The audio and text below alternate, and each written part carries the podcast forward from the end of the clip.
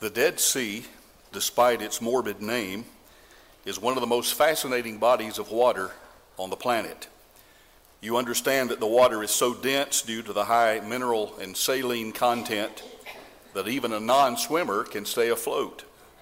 Bus tours of the area stop long enough for skeptical and adventurous tourists to take a dip. Problem is, when you come out of the water, nobody wants to sit next to you in the tour bus because the water reeks with an awful smell. And that's because, fed by Israel's Jordan River, the Dead Sea has no outlet. All the fresh water flowing into it just sits there and it becomes stagnant. And so, while it's interesting to look at and it's fascinating to study, the water is undrinkable, it is polluted.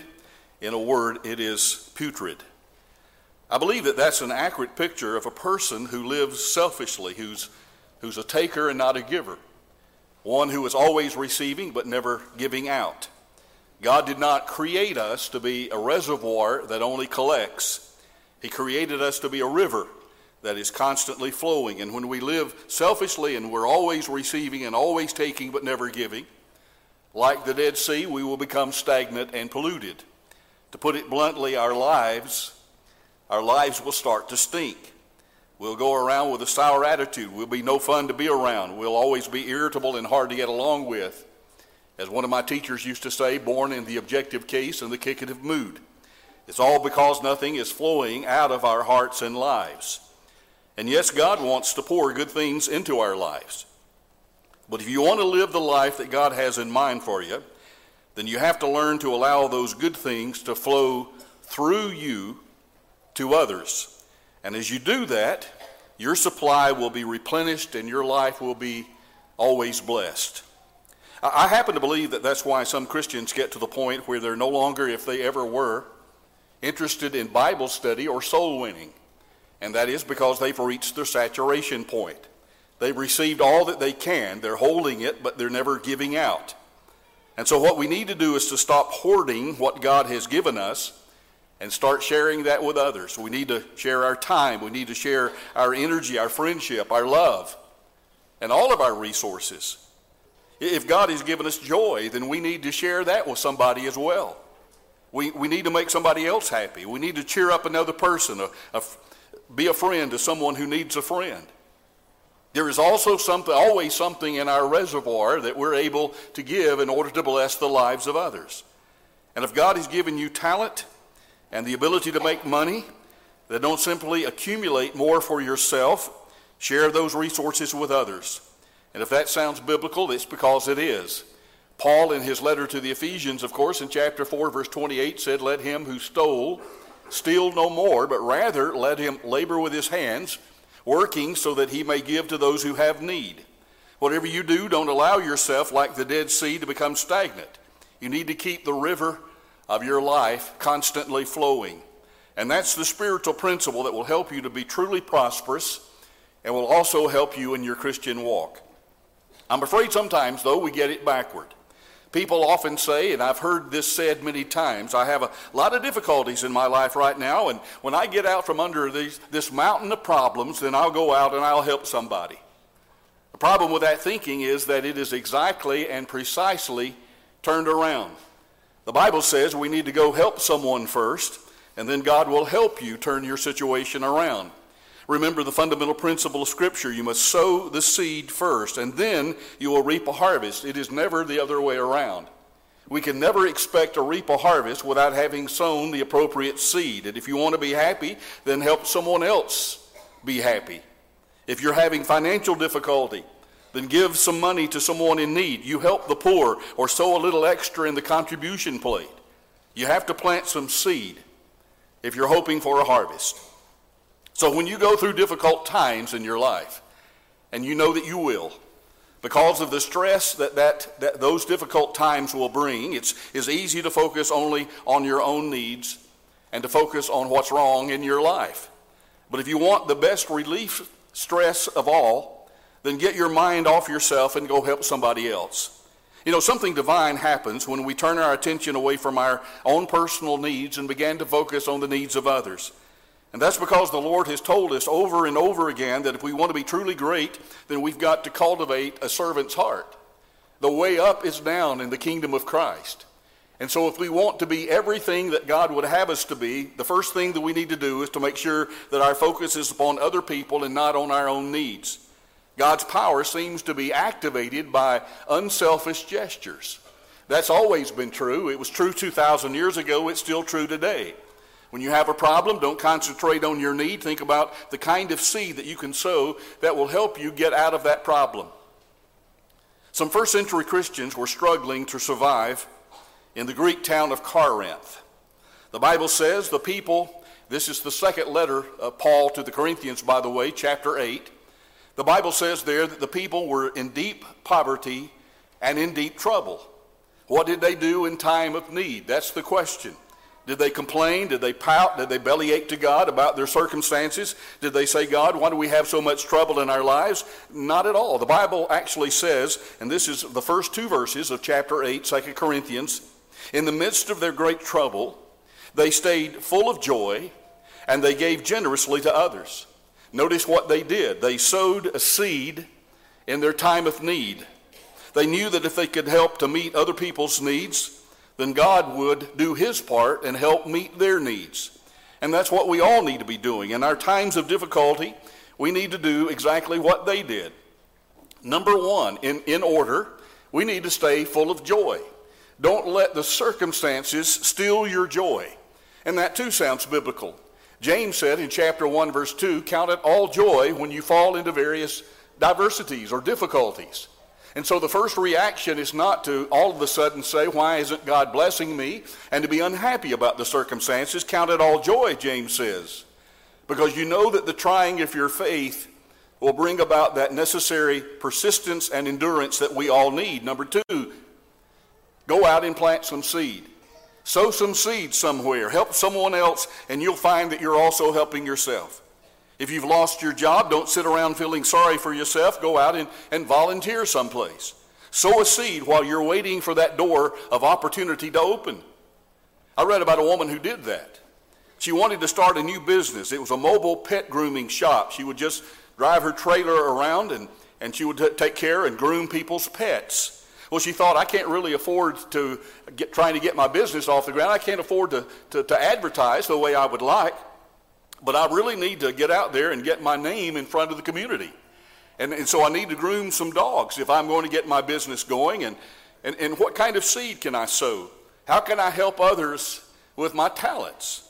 And she decided to go down to the local animal shelter and to groom the dogs for free so that they would be more likely to be adopted. Well, she did that. And she did it week after week and month after month. And then by word of mouth, her, her business began to take off. Today, she has more clients than she can handle. Her business is doing so well, if you want an appointment with this particular lady, you have to make an appointment three or four months in advance. It's a biblical principle that if you will sow an extraordinary seed, you will reap an extraordinary harvest. I think that there's dynamite in these verses and that we fail to appreciate the blessings that God has in store for his people simply because we haven't tapped into the resource of what these passages are really telling us. Now you may say, Randy, I wish God would do that for me. And he can. But the question right now is, what seed are you putting in the ground? Let me ask you that again. What seed are you putting in the ground? If you're expecting a harvest of blessing in your life, what seed are you planting? Are you, are you giving God anything to work with? Paul made it clear in 1 Corinthians 3 6 that God is the one who gives the increase. We all know that. But notice, it wasn't until after Paul had planted and Apollos had watered that he then says, God gave the increase. We've got to give God something to bless. We've got to put some seed in the ground. Solomon said it like this in the Old Testament. This is Ecclesiastes chapter 11, 1 and 2, by the way, if you want to check it out. He said, Cast your bread upon the waters, for you will find it after many days. That's the Old Testament way of saying what goes around comes around.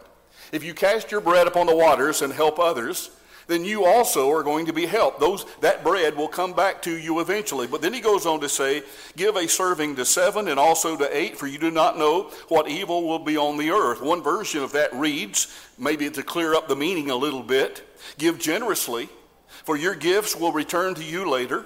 Divide your gifts among many, for in the days ahead you yourself may need much help. And that's exactly right. There will come a time when the aid, the help that you have rendered to other people is exactly where you'll be. You'll need other people to help you. And if you have put some seed in the ground, if you have sowed that seed and God has blessed your efforts, there'll come a time when others will bless you for what you've done.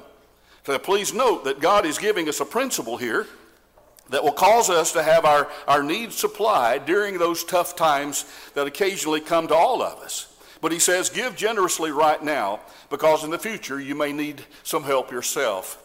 Paul's inspired statement in the New Testament, by the way, is very similar. And this is a passage that we've looked at many times from this pulpit, but I want us to notice it one more time because it's very relevant to this subject. In Galatians 6 7, he says, Be not deceived, God is not mocked. For whatsoever a man sows, that shall he also reap. By the way, there's two sides to that coin that he talks about in the very next verse. But I want us to appreciate the fact that Paul is telling us that in order to ever reap a harvest, we've got to plant some seed. But he also is telling us be careful what kind of seed that you sow, because if you sow worldly seed, then guess what? You're going to get back a worldly harvest. Sow the wind, reap the whirlwind kind of thing. But if you sow the right kind of seed, God is going to bless you for your efforts. You're going to have a harvest that is beyond imagination. That sowing and reaping principle is replete in both testaments. The problem is some folks spend their entire lives waiting for their harvest to come in when they've never put any seed in the ground, when they haven't sowed anything. One fellow said, I've just given and given, but I don't ever reap a harvest. I'm always on the giving end. It seems like I'm never on the receiving end. Well, first, we need to make sure, watch this carefully, church. We need to make sure that we are not giving with mercenary motives. We should not give to others just so that we can see what we can get back. That's selfish. That is improperly motivated. We should do the right thing because it's the right thing always. But even if we don't see anything happening right now as a result of our efforts, we don't need to get discouraged. We shouldn't quit giving. We shouldn't quit serving others. We've got to understand that we're just storing up God's goodness, and, and God has promised that if we will plant bountifully, then we will reap bountifully eventually. That's our text, by the way, 2 Corinthians 9 and verse 6. Let's read that passage one more time. It's an entirety because I think it's worth considering. Paul there says, But this I say, he who sows sparingly will also reap sparingly. But he who sows bountifully will also reap bountifully. Think about that. Rather than just sitting around and belly aching because our harvest isn't as bountiful as we think it ought to be, what we need to do is to ask ourselves, why isn't my harvest any bigger than it is?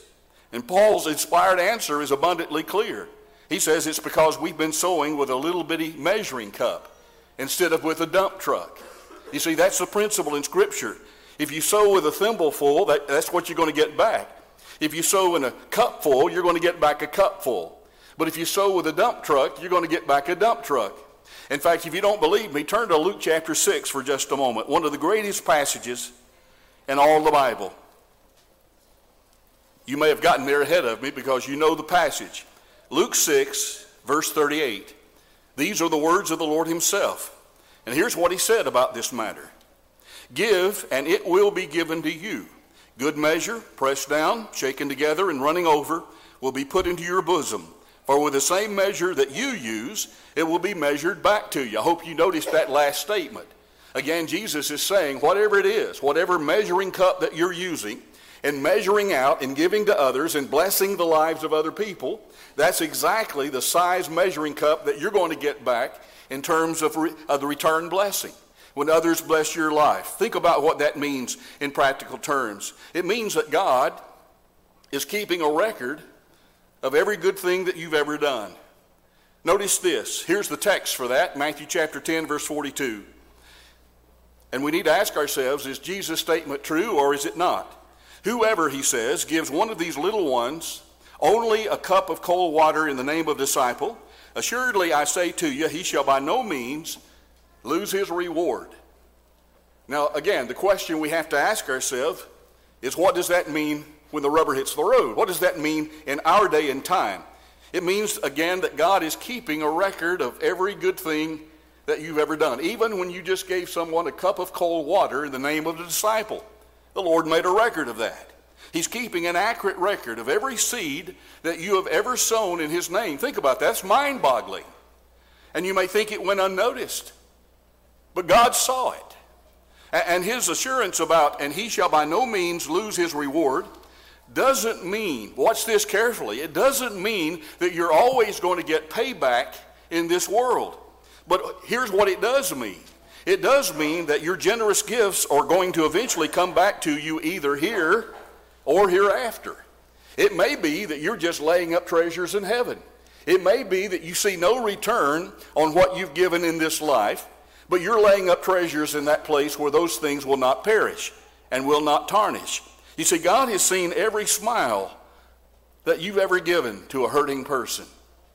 He's observed every time that you went out of your way to lend a helping hand to someone who really needed some help.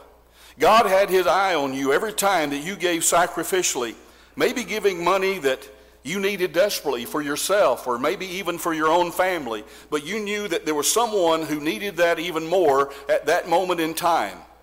Some people will tell you that it doesn't do any good. And it doesn't make any difference whether you give to help others or not. And I'm asking you, don't listen to those lies. If you spend your time planting good seed, God will move heaven and earth to make sure that you're taken care of. That's Matthew 6, verse 33 in a nutshell. But rest assured, God sees your gifts. The Bible, in the Bible, there's a, a fascinating story over in Acts chapter 10 about a Roman army captain named Cornelius. You know the man, you know the story, you know how the account runs, and you know that the Bible says about him in the opening verses of Acts chapter 10 that he was a good man, he prayed often, and he gave much to the poor. One translation of that, by the way, reads, He was a generous giver. Cornelius and his family became the first recorded Gentile household to hear the good news of the gospel and to be converted after the resurrection of Jesus. That too is important. Why was this man and his family chosen to be the first Gentile recipients of the gospel post Pentecost? Why was he chosen? Why did God pick him for that kind of honor, for that kind of distinction? Well, the scripture tells us that Cornelius saw an angel in a vision that said to him, Your prayers and your alms that is what you have given. Your prayers and your alms have come up as a memorial before God. One version says your prayers and charities have not gone unnoticed by God. Don't let anybody ever convince you that it doesn't make a difference to help other people. The reason Cornelius was chosen to be the first Gentile recipient of the gospel message, Scripture indicates, was because of his giving spirit. And in the very same way, when we give, it gets God's attention. It does not go unnoticed. Now, I am not suggesting, and please don't go home misunderstanding that I'm telling you that you can buy God's favor. We can't. We know better than that. And I'm not saying that you have to pay God to meet your needs. But what I am saying is that God does see your gifts. And He sees the spirit from which those gifts come. He sees your acts of kindness. Every time you help somebody, God sees that. And as with Cornelius, it pleases God when you give to help others, and He'll pour out His providential care in a new way in your life. In your time of need, what you need to do is to put some action behind your prayers. If you're praying for a promotion down at work, don't just say, God, I'm counting on you. God, I know you'll do it. No, plant some seed. Sow some seed while you're waiting. Do more than just pray about it. Why don't you do as Cornelius did and go out and feed the poor or to do something? Do something to get some seed in the ground. Your gifts will go up as a memorial before God, just as those gifts of Cornelius did. And maybe today you're praying for your, for your marriage to be restored, or maybe for some other important relationship in your life to be improved. Maybe you're hoping to get a new home, or maybe you're, you're praying to get out of debt. Sow a special seed that relates to your specific need. Remember, we can't, we can't buy God's goodness. But like Cornelius, we can, we can exercise our faith by our giving to others and to the Lord's cause. And that's a biblical principle. Here again, the Bible principle I've been trying to communicate is when we sow just a little, then we can expect to reap only a little. But when we sow a lot, we can expect to reap a lot. 2 Corinthians 9 and verse 6. I hope you'll go home with that thought and that passage in your heart today. Dear friends, if you want to live the best life that God has in store for you, don't hoard what God has given to you. Learn to sow that in faith. And remember, when you give, you're preparing the way for God to meet your needs now and in the future. And when you're generous to others, then God will be generous to you. I believe one of the greatest truths in the universe is packed in such a small package, and it's found in the Sermon on the Mount, and I've already referenced it this morning. But I want to end with a consideration of this passage. It's a statement that Jesus gave about halfway through the Sermon on the Mount. Talking to his disciples, he said, But seek you first, you know the passage, seek you first the kingdom of God and his righteousness. All these things will be added unto you. There's absolute dynamite in that passage. Our priorities, if we will make it such, is to not only seek the kingdom, but to seek that first in our lives, knowing that if we do that, God will bless our efforts and He'll take care of our material needs. The question for us this morning is do we really believe that? Do we believe that if we seek first the kingdom, God will take care of us? There are those in this audience this morning who have not yet become a part of that kingdom. And you have that opportunity this morning. When we sing the song of encouragement, we're encouraging you to do exactly what the Bible says from Pentecost forward. And that's repent of your past sins, be sincerely sorry for what you've done and the way you've lived, and committed and determined to not live that way anymore, to confess Jesus as the Son of God and to be baptized, to have all of your past sins washed away. And knowing that from that point forward, if you will seek His kingdom first in your life, God will take care of all of your needs and you will be blessed richly. Won't you come while we stand, while we sing to encourage?